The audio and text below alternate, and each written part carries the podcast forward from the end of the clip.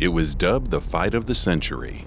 In one corner, Muhammad Ali, fresh off a 1967 suspension from boxing for refusing to fight in the Vietnam War. In the other was Joe Frazier, an undefeated pro war advocate who took the title in Ali's absence.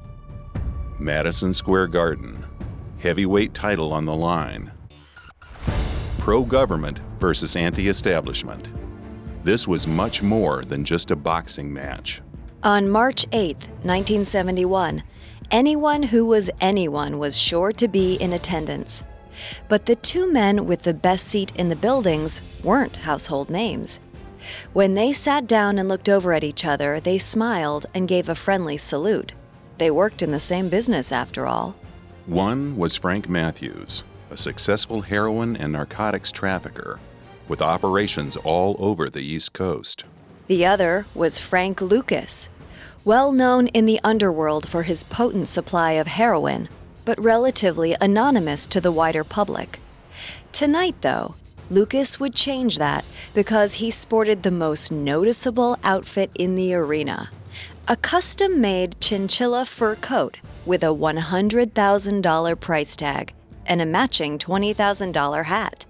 The two Franks teased and taunted each other. One's coat was nicer, the other pulled up in a nicer vehicle.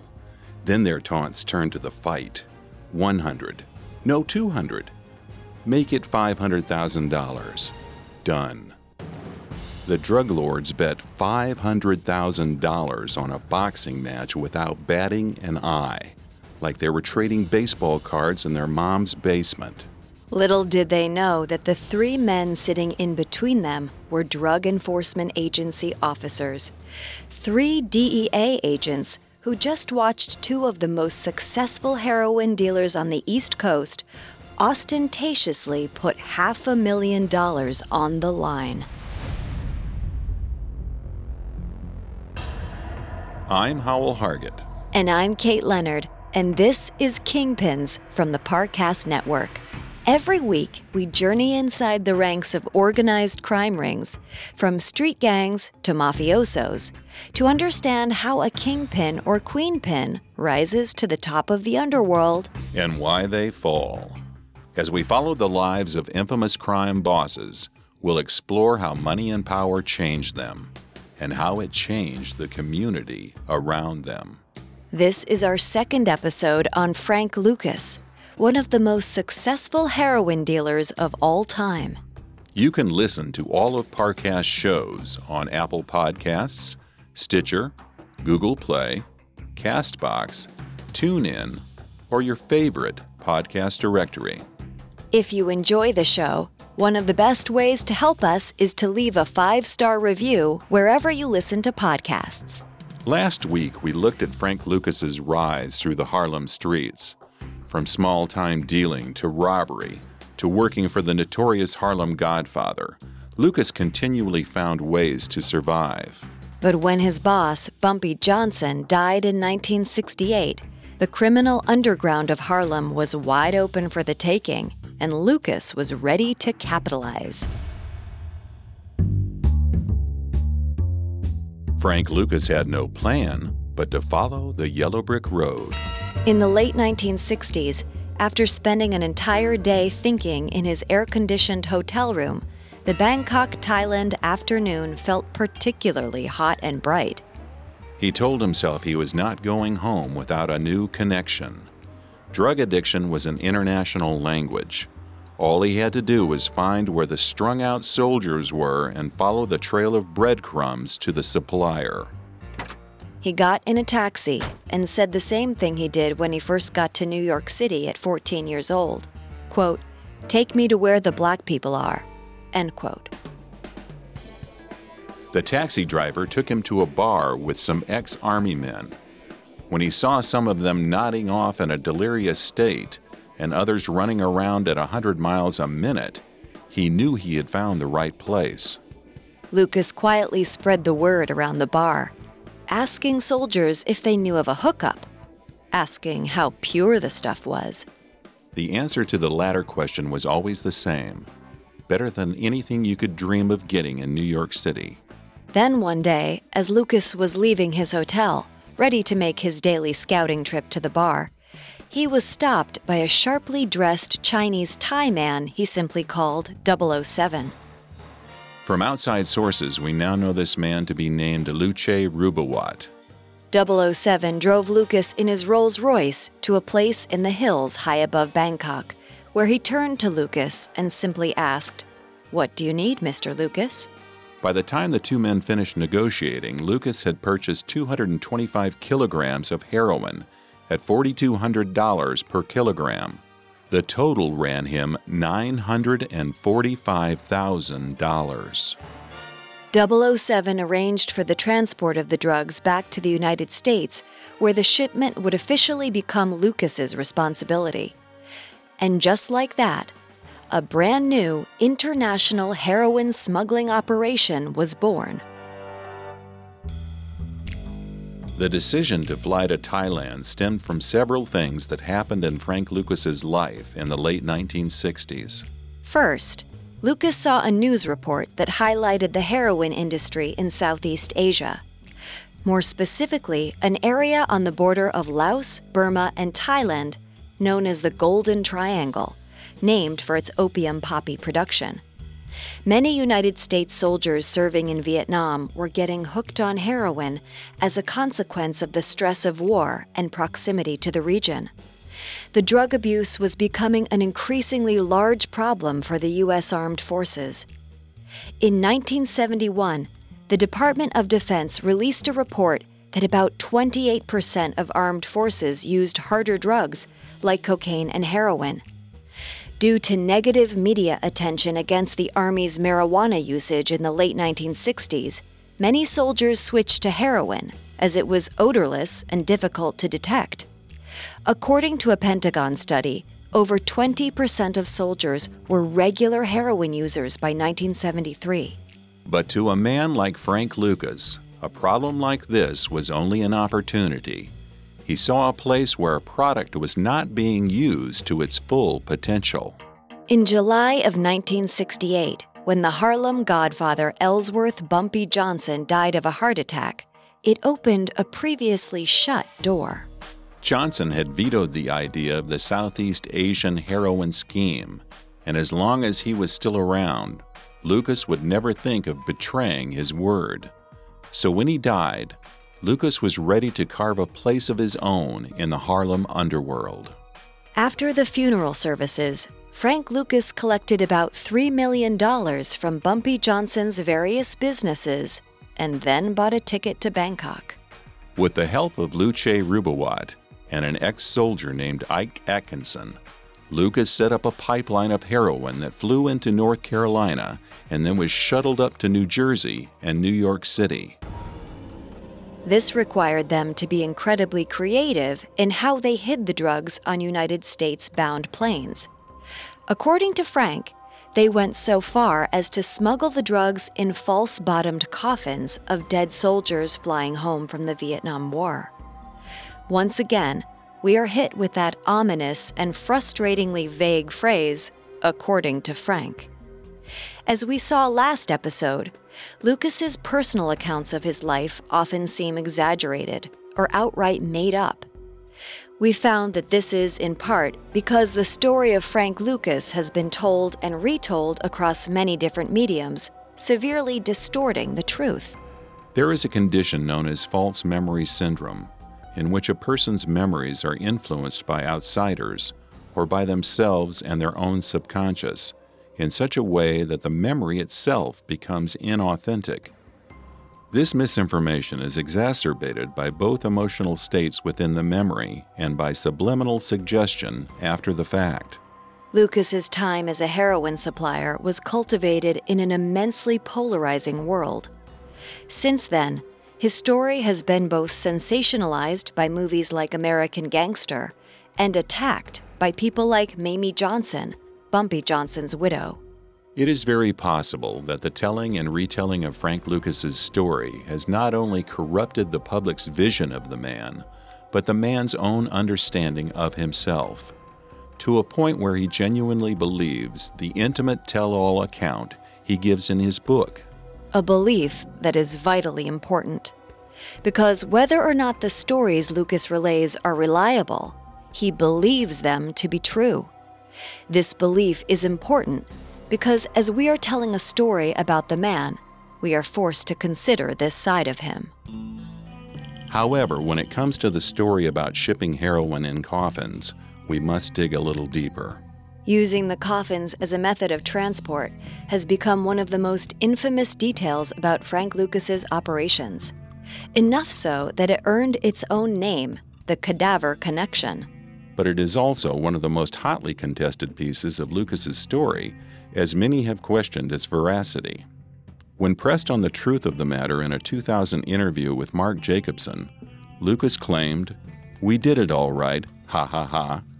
Who the hell is going to look in a dead soldier's coffin? Ha ha ha. His statement, while seemingly cold and unsettlingly revealing, also is most likely a bold faced lie.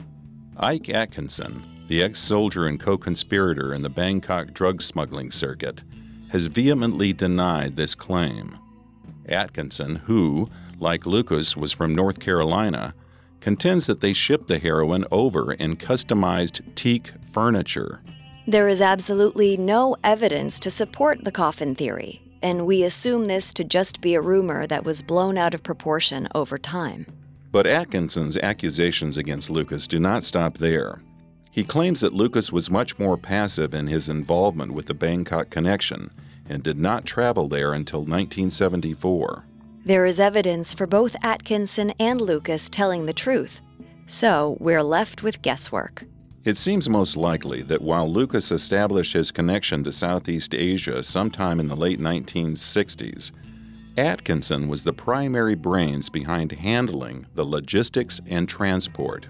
What is most important is that both men were fundamental in setting up a pipeline that would bring thousands of pounds of heroin into the United States. The only thing left for Lucas to do was handle the drugs when they got stateside.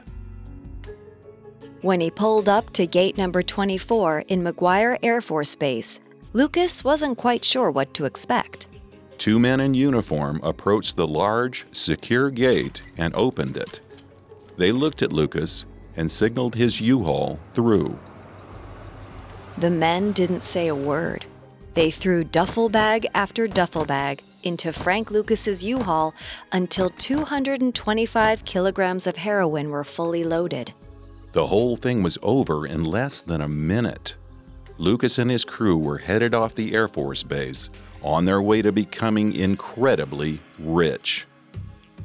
Thus, Frank Lucas was able to establish a direct connection and became one of the first New York City heroin suppliers to work around the mafia. He set up warehouses full of naked women to cut the heroin. This was so they would not steal the product. He purchased larger and larger quantities from Thailand and began to put a stranglehold on the heroin market in Harlem. The product coming in from Bangkok was higher quality than what the mafia was dealing so the reputation around Lucas's heroin began to grow, and then it got a name. Lucas says he is not sure where the name Blue Magic came from, but it was catchy, simple, rolled off the tongue, and suggested an exceptional, unique experience. When the name Blue Magic started to be whispered by addicts and dealers, it worked wonders for his business. His drug empire erupted Lucas had the best heroin on the streets of New York City, and the slumped over bodies on 116th Street between 7th and 8th Avenue were testament to it. Lucas was raking in more money than he knew what to do with. However, there were still many complications in working in the underworld. Competing drug dealers, law enforcement, offshore banks, business fronts. All of these were tedious walls that stood in the way of Frank Lucas's success. But all of them paled in comparison to the biggest threat a drug dealer could have the corrupt police officer. We'll hear more about that corruption shortly. Now back to the story. By the start of the 1970s, Frank Lucas's operations were running smoothly. However, for some reason, Lucas could never quite get rid of his attraction to the street side of the drug game. Every day, he drove down to 116th Street between 7th and 8th Avenues in a beat up Chevrolet he called Nellie Bell and watched his product sell. One day he arrived and saw a teenage boy strung out on the corner, furiously masturbating. Lucas shivered in disgust, but he was here for business. If you couldn't harden yourself to the darker sides of this life, you better find yourself a different line of work. When 4 p.m. hit, the dealers moved to their spots. The addicts were lining up for Lucas's dealers, the ones that carried blue magic, like they were waiting for tickets to a sold out show. The dealers that carried the other stuff, the off brand, were having to practically beg to make sales. This was good. His product still reigned supreme. The streets could not get enough of blue magic. Lucas would watch his dealers sell out every single day. And even though Lucas was several layers removed from street dealing, he still was there watching, disguised in his beat up Chevy day after day. This type of street level observation made Frank Lucas fairly unique. He had an intimate understanding of both the high level transport and low level dealing. This chameleon act not only set him apart, but it allowed him to be in control of all phases of his business. But it also brought Lucas to a first hand confrontation with the effects of his heroin operation. The moment that hit Lucas the hardest, or so he claims, was when he went to visit his firstborn son, nicknamed Yogi. When Lucas stepped out of his car and approached Yogi's building, he at first didn't think much of the two addicts sitting on the ground, nodding in and out of reality. Then he did a double take. There was something about those boys, something about those faces. Lucas had never thought twice about addicts in his life. As far as he was concerned, the decision was their own. Nothing he could do about it. Then one of the teenagers looked up at Lucas. His eyes drooped, his expression desperate. A few dollars, he asked. Please, Mr. Lucas, just a few dollars. Then Lucas knew. These boys were from the neighborhood. They even were friends with Yogi's older brothers. Seeing the drug in such close proximity to his son rattled Lucas, or so he claims. It's hard to know whether or not Lucas felt any sort of remorse at the time, or if he was using this narrative to create both public and personal sympathy. Nevertheless, this incident caused Lucas to take a trip to Puerto Rico, where he did something he called backtracking. Lucas would lock himself in a room, make sure all his meals and necessities were taken care of, and then go over everything that happened recently in his life. Sometimes for a week, sometimes for a month. This type of thinking was incredibly important to Lucas. As we've come to understand him, Lucas was impulsive and fiery, ready to leap into the most risky situations without so much as a second thought. To counterbalance this blind instinct, he needed desperately to block out time for reflection. On this particular trip in the early 1970s, he was contemplating his conscience and the wild success of his Southeast Asian connection. Of the former, Lucas said, Was I really going to continue in the drug game? Did I feel guilty about it? Would I get over it? The answer to all those questions was yes. With that settled, I moved on to thinking about my crew. Even when he is trying to position himself as remorseful, it's easy to see the casualness with which Frank Lucas brushes off his supposed guilt. Despite seeing teenagers, mothers, and children lose their livelihoods to his product, all it took was three simple questions for Lucas to find justification for continuing. There was another important outcome to this trip to Puerto Rico. After a month of planning, Lucas returned on a flight to New York. On that flight, he met his future wife, a young woman in her mid 20s named Julie Farrait. But the two would take some time before they officially got together. First and foremost, after shedding his guilt in Puerto Rico, Lucas was focused on expansion. His business was seeing incredible success. He started to supply dealers up and down the East Coast and even had a well known drug lord from Los Angeles approach him about his product. Because of the cheap prices he paid by trafficking directly through Southeast Asia, he could offer top quality heroin at much cheaper wholesale costs than the mafia. The money was pouring in. He kept a large chunk of it in Cayman Island banks, but knew that his lavish lifestyle and abundant funds could very easily draw suspicious eyes from authority. His mentor, Bumpy Johnson, used an extermination business as an excuse for his influx of cash, so Lucas too sought out something legitimate. He tried his hand at everything. He bought a gas station, a grocery store, even a dry cleaning service where he found himself behind the counter one day when a member of his staff called in sick. A rich white lady burst through the door, face red, pulsing with anger. She slammed a handful of shirts on the counter. Frank was incredulous. He looked down at her and asked what he could do for her. The lady was furious that she just picked up her shirts and a stain was still there. Lucas reluctantly agreed to clean them again, but the lady wasn't finished. She had a ticket for her husband's shirts, and she must, absolutely must have them today. Lucas told her he didn't have time for that, and that she could get her shirts later. At Lucas's brazen dismissal, the woman only got more angry. She shouted for Lucas to go get the shirts this instant. Lucas, as we might guess, didn't take too well to someone giving him orders.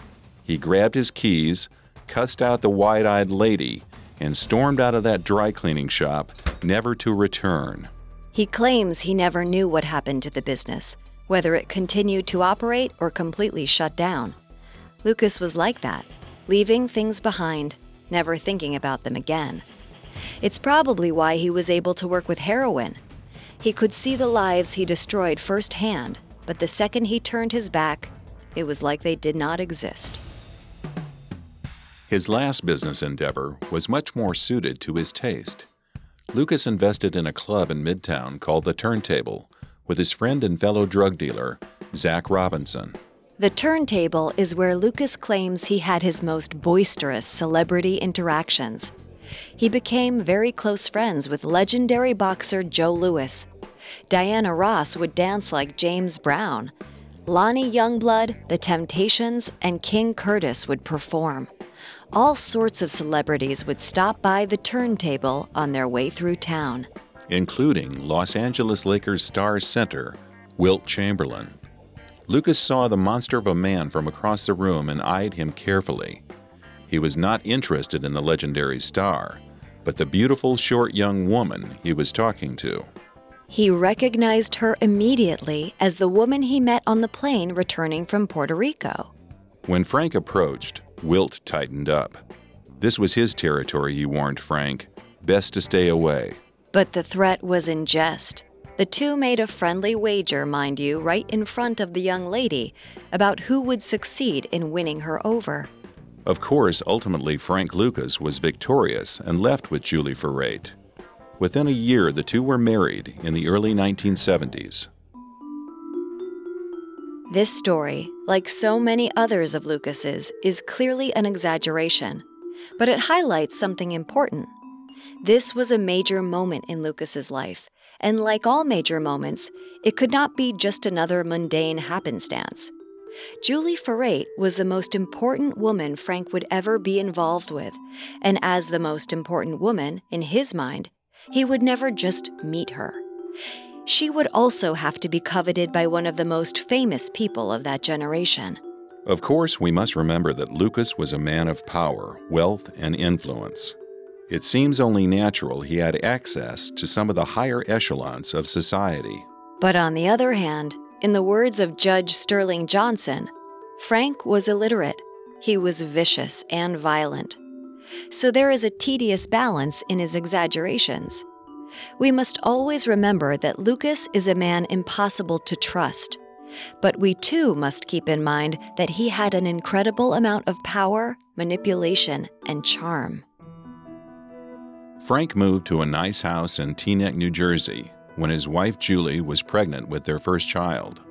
He bought a yacht, owned several properties across America, and got offered a role to star in a movie called The Ripoff. The director's vision was to have real gangsters play the gangsters in the movie. One day, he invited his mother and father to look at a freshly bought colonial house in Teaneck, New Jersey. His mother asked him in shock, Frank, is that your house? To which Frank replied, No, Mama, this is your house. Though he had a home in New Jersey, he kept a luxury condo in the heart of New York City at 3333 Henry Hudson Parkway. At least that is, until he came across a resident he didn't take too kindly to. Frank! Frank Lucas! When he first heard his name called, Lucas couldn't quite place the voice. And when he looked over and saw who it was, he nearly started his Rolls Royce and took off on the spot. Lucas did not like Nicky Barnes, another well known Harlem heroin dealer. He was too loud, too fast, too talkative, and, as of this moment, living in too close of proximity. When Barnes told Lucas, who did not even get out of the car, that they shared the same building, Lucas had to hold himself back from banging his head on the steering wheel. Then Barnes brought up the inevitable the council. The council was Barnes' vision of having a collective of Harlem kingpins in the vein of the Italian mafia mob bosses. We can make more money, Frank, the man preached. All we gotta do is split up the city. Lucas groaned at the mention of the council. He would never hear the end of it, and he would never join. He was Frank Lucas. He was the top dog, the alpha of Harlem. He didn't need the council or help and certainly not Nicky Barnes. Lucas said as much to Barnes in much fewer words, left the building on Henry Hudson Parkway, and just like the dry cleaner and everything else he did not like, never returned. But Lucas's assured arrogance against Barnes was excessive. Barnes was a major player in the drug dealing game. It is estimated he was worth nearly $50 million himself, and many believe he was a much bigger fish in the Harlem scene than Frank Lucas. This was perhaps due to his penchant for reckless car chases and shootouts, or his infamous portrait on the cover of the New York Times Magazine in 1977, declaring him Mr. Untouchable. It is not so important whether Frank or Nicky was bigger and more powerful but what is important is that they operated in a world where they both could exist. And they weren't the only ones. There were several other dealers making big money in Harlem in the 1970s. Frank Matthews, the other Frank from our teaser, and one of the most intriguing drug kingpins of this era, got shipments of cocaine and heroin from South America through the Cuban mafia. Zack Robinson, William Goldfinger Terrell, Robert Stepney, and Gerald Hartley were all powerful independent operators out of Harlem, New York City, and New Jersey. These men were the unnamed succession to Bumpy Johnson. Powerful black gangsters who began to tediously push against the unrelenting wall that was the Italian crime family. For years, the Italian mafia had a stranglehold on all illicit activities in New York City. However, as the early 70s started to see indictments against these once untouchable gangsters, the Italian families began to weaken, leaving what some would consider a vacancy. Enough so that Dr. Francis A.J. Ianni, an expert on organized crime in the 70s, published a book titled Black Mafia Ethnic Succession in Organized Crime. The book argues that just as the Italian crime syndicate followed the Jewish and Irish crime lords before them, the upcoming black gangsters were in a prime position to overtake and dominate the underworld. And he was certainly justified for thinking so.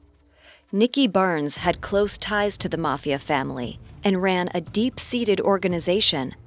Matthews and Lucas were both in the thick of setting up operations across the eastern seaboard. It seemed that power in the underworld was shifting significantly. But even though he had similarities to Harlem's other kingpins, Lucas was one of the most independent. It is what made him successful and unpredictable. a wild card that pursued his instinct with a violent fervor. This is perhaps the most interesting thing about Lucas. He is not your typical kingpin who amassed power and formed a pseudo government of lieutenants and decision makers, but rather somebody who much preferred to keep his operations personal.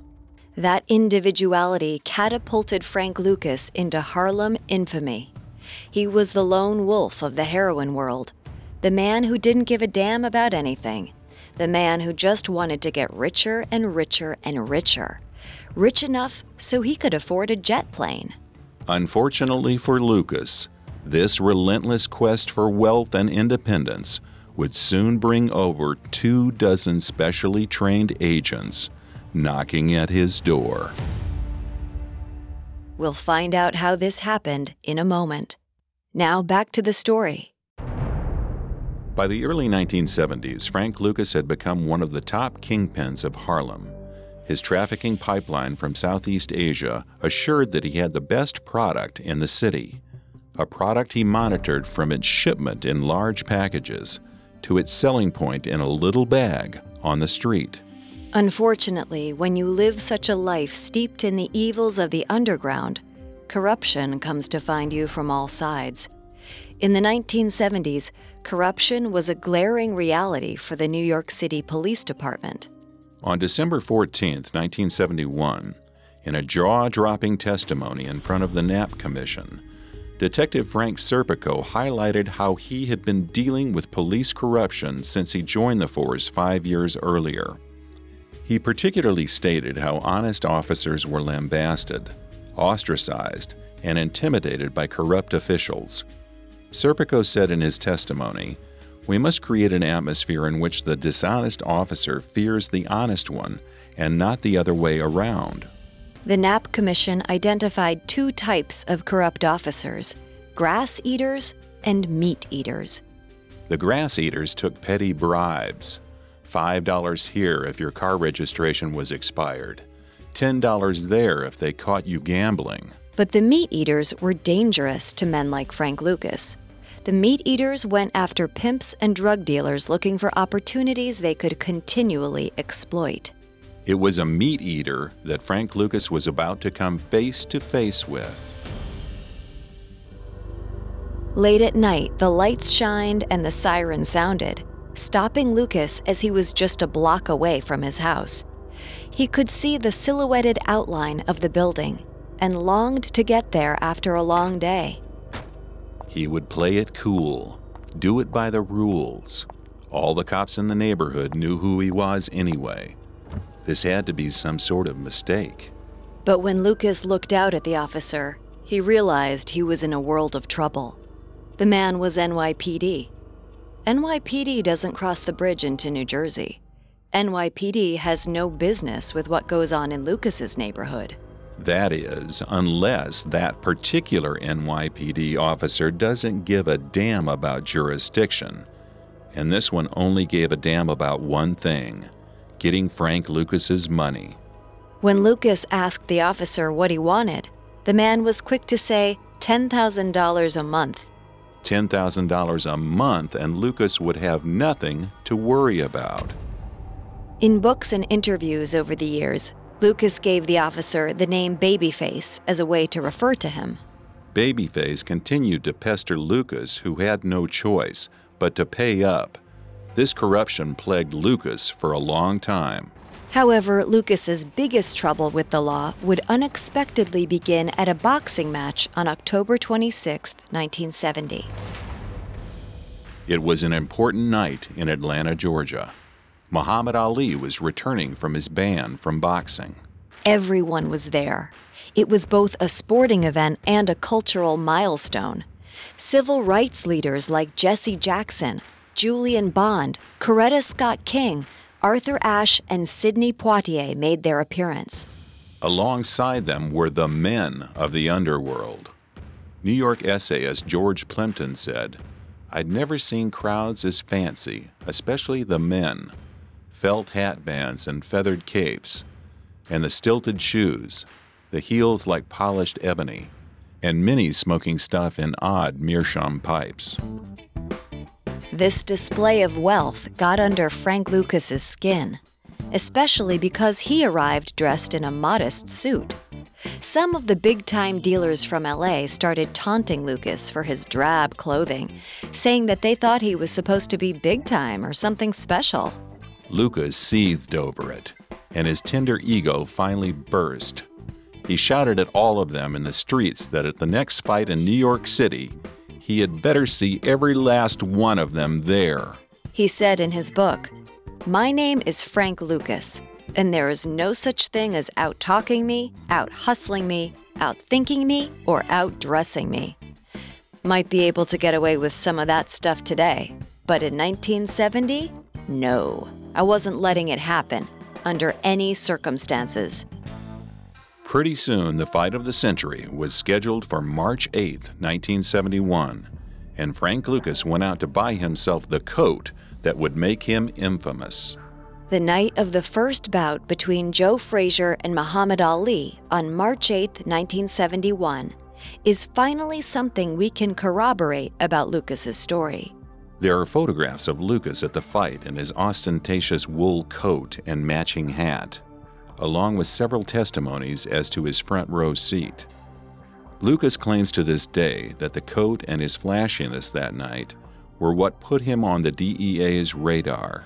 One of the primary prosecutors against Frank Lucas, Richie Roberts, contests this, but does say that the fashion decision was a costly error for the kingpin. Quote, Law enforcement knew of him. Frank doesn't believe that, but law enforcement certainly knew of him and his people. But certainly, it brought a lot more attention onto him, that code. You don't go around showing that kind of money when the people who are trying to arrest you are making in those days $25,000 a year, and you're showing a coat that's like five years' salaries. It gets these guys a little angry. So, it was a bad mistake. End quote. Common opinion about Lucas is that he was distinctly not one of the flashy gangsters of the time period. While it was true that he did not pursue the same publicity and flair as contemporaries like Nicky Barnes, Lucas definitely still had a certain attraction to style and luxury. Enough so that he took on the nickname Superfly. He had his large yacht, multiple cars, a luxurious ranch complete with a prized bull that cost six figures, and multiple properties around the country. And a $100,000 chinchilla coat with a $20,000 matching hat might have been an extension of this. But it was an elaborate extension, and it did exactly what Lucas intended it to do it turned heads. After all, it was the luxuries that kept Frank Lucas in the game. As a tepid excuse for why he never left, Lucas constantly laments that he wanted just one more item a jet plane. All he needed was a jet plane, and he would be out of drug dealing for good.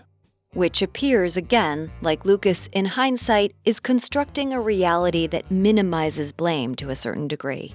So Lucas persisted, with the vague goal of a jet plane in the back of his head. And all the while, law enforcement was zeroing in on the ostentatious man in the chinchilla coat. Because a mounting wave was building against the drug trade in America that Frank Lucas would be unable to avoid. In 1971, President Richard Nixon famously declared that drug abuse was the United States' public enemy number one. Former Nixon aide John Ehrlichman later declared that this was a tactic to disrupt what Nixon saw as the greatest threat to his influence the hippie and black communities. In particular, the Rockefeller laws passed in 1973 targeted low level, nonviolent users and put them in prison for exorbitant sentences. Essentially, these laws put the penalty of nonviolent drug use and trafficking on par with murder. That means that everyone from small time pushers to addicts were fair game for arrest and severe prosecution. For black communities, this was especially damning, as black drug users and addicts did not have access to the same amount of treatment or therapy as their white counterparts. In the year 2000, 90% of the males incarcerated under the Rockefeller laws were black or Hispanic.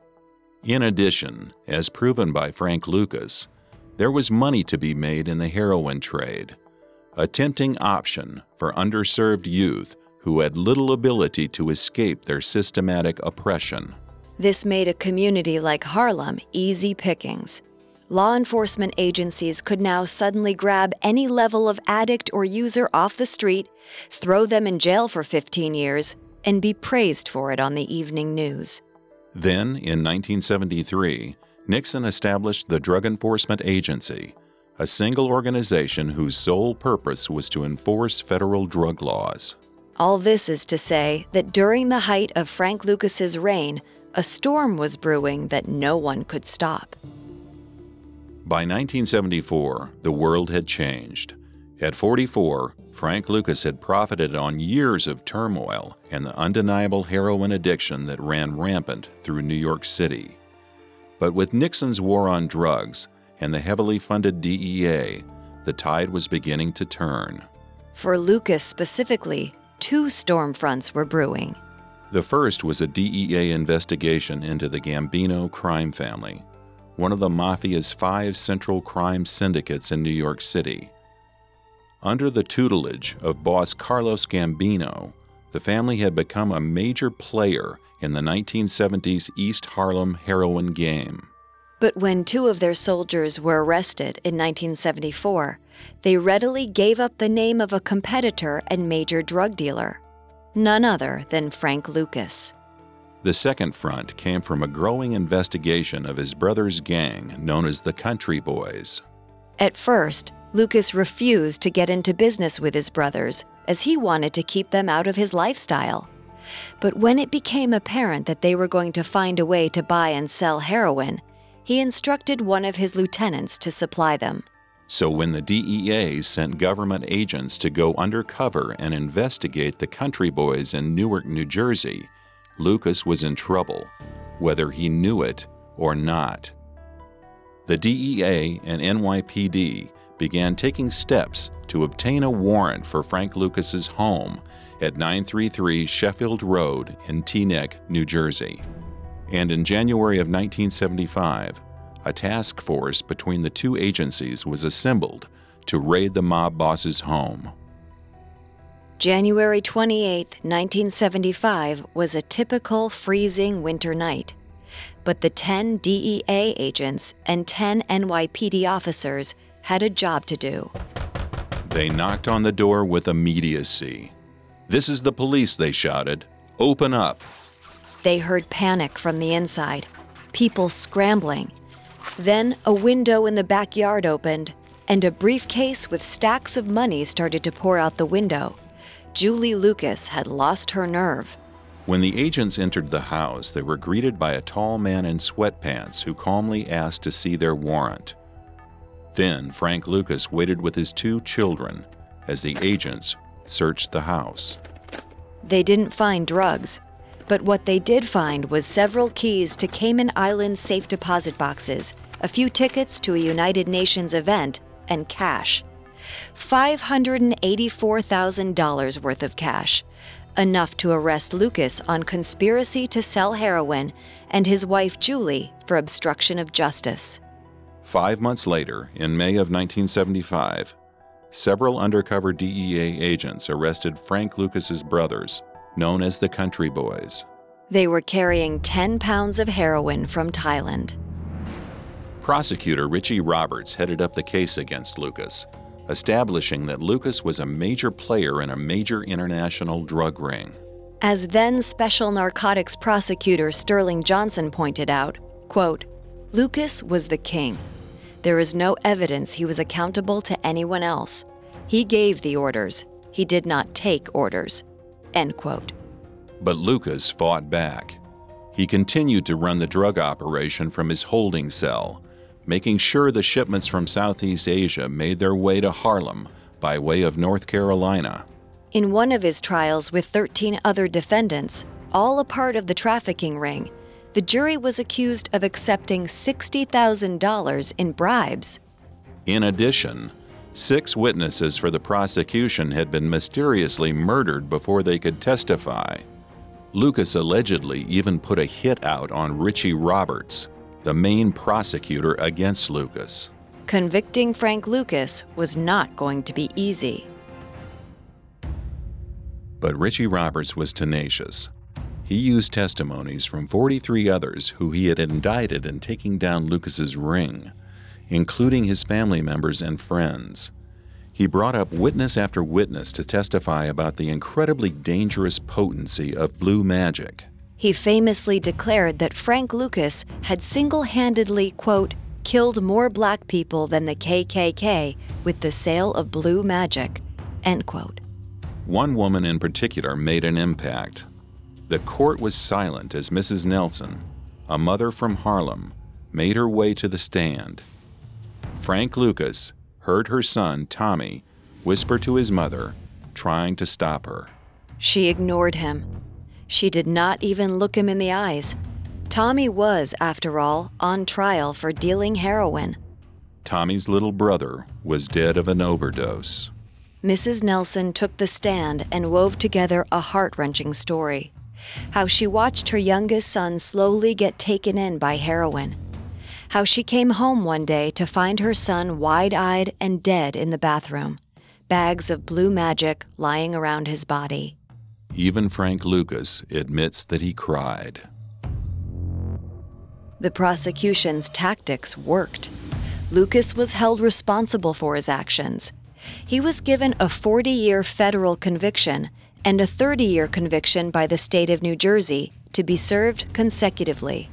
And just like that, the empire dissolved. The lone wolf had no one to succeed him, no family or friends to assume command. His workers were essentially freelancers, now on the open market, and so his reign was over, ending with the expedience with which it began. But his story was not. Prosecutor Richie Roberts approached Lucas about a plea deal. Give up a few names, help the investigation, get a shorter sentence. It was as simple as that. Lucas, to this day, maintains that he did not give up anyone of significance in the drug game, only dirty cops and the like. However, Roberts claims to the contrary. He says, quote, his conviction and cooperation afterwards totally destroyed the heroin connection between Southeast Asia and the U.S. It led to over 150 major players. I'm not saying he hasn't killed an awful lot of people, but he saved an awful lot of lives by doing that. End quote. The two worked closely together and eventually garnered a friendship. Lucas's sentence was reduced to five years and he was let out of prison in 1981. Even though it was only a short time, the world in which Lucas was set free looked much different. The efforts of the DEA and special narcotics units had proved worthwhile. Lucas's counterpart, Frank Matthews, had disappeared in 1973 after the DEA was set to arrest him. Ike Atkinson, Lucas's main connection to Southeast Asia, had been arrested in January of 1975, only a few days before Lucas after a cover story in the New York Times Magazine which dubbed him Mr. Untouchable, Nicky Barnes was sentenced to life in prison in 1978. 19 indictments were handed out as part of Frank Lucas's cooperation. 30 more were added on during his trial, busting what the New York Times called a $50 million a year heroin empire.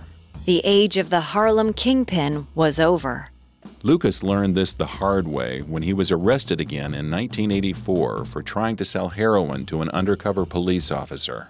He spent seven more years in prison. Lucas is still alive today. He has left behind a rather complicated legacy, tainted by the many lives he ruined by trafficking heroin. However, as Roberts maintains, he saved many more through his testimonies. Roberts and Lucas remain close. The former is the godfather to Lucas's son, Ray. Roberts even paid Ray's way through private school. The latter is confined to a wheelchair, occasionally called upon to give interviews where he spouts stories clearly tainted by the Hollywood version of his life. But even today, there is something vicious you can see in Frank Lucas. His interviews betray a dangerous thing of the past, something stern and cold and completely indifferent. The man is there. The man who, quote, didn't give a good goddamn about nothing. That man continues to exist, and he is frightening.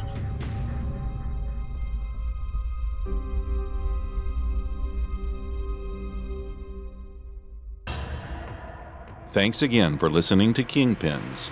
You can find Kingpins as well as all of Parcast's other podcasts on Apple Podcasts, Stitcher, Google Play, Castbox, Spotify, or your favorite podcast directory. Many of you have asked how to help the show, and if you enjoy the show, the best way to help is to leave a five star review. We'll see you next time. Kingpins was created by Max Cutler and is a production of Cutler Media and is a part of the Parcast Network. It is produced by Max and Ron Cutler, sound design by Ron Shapiro and Joel Stein, with production assistance by Paul Mahler.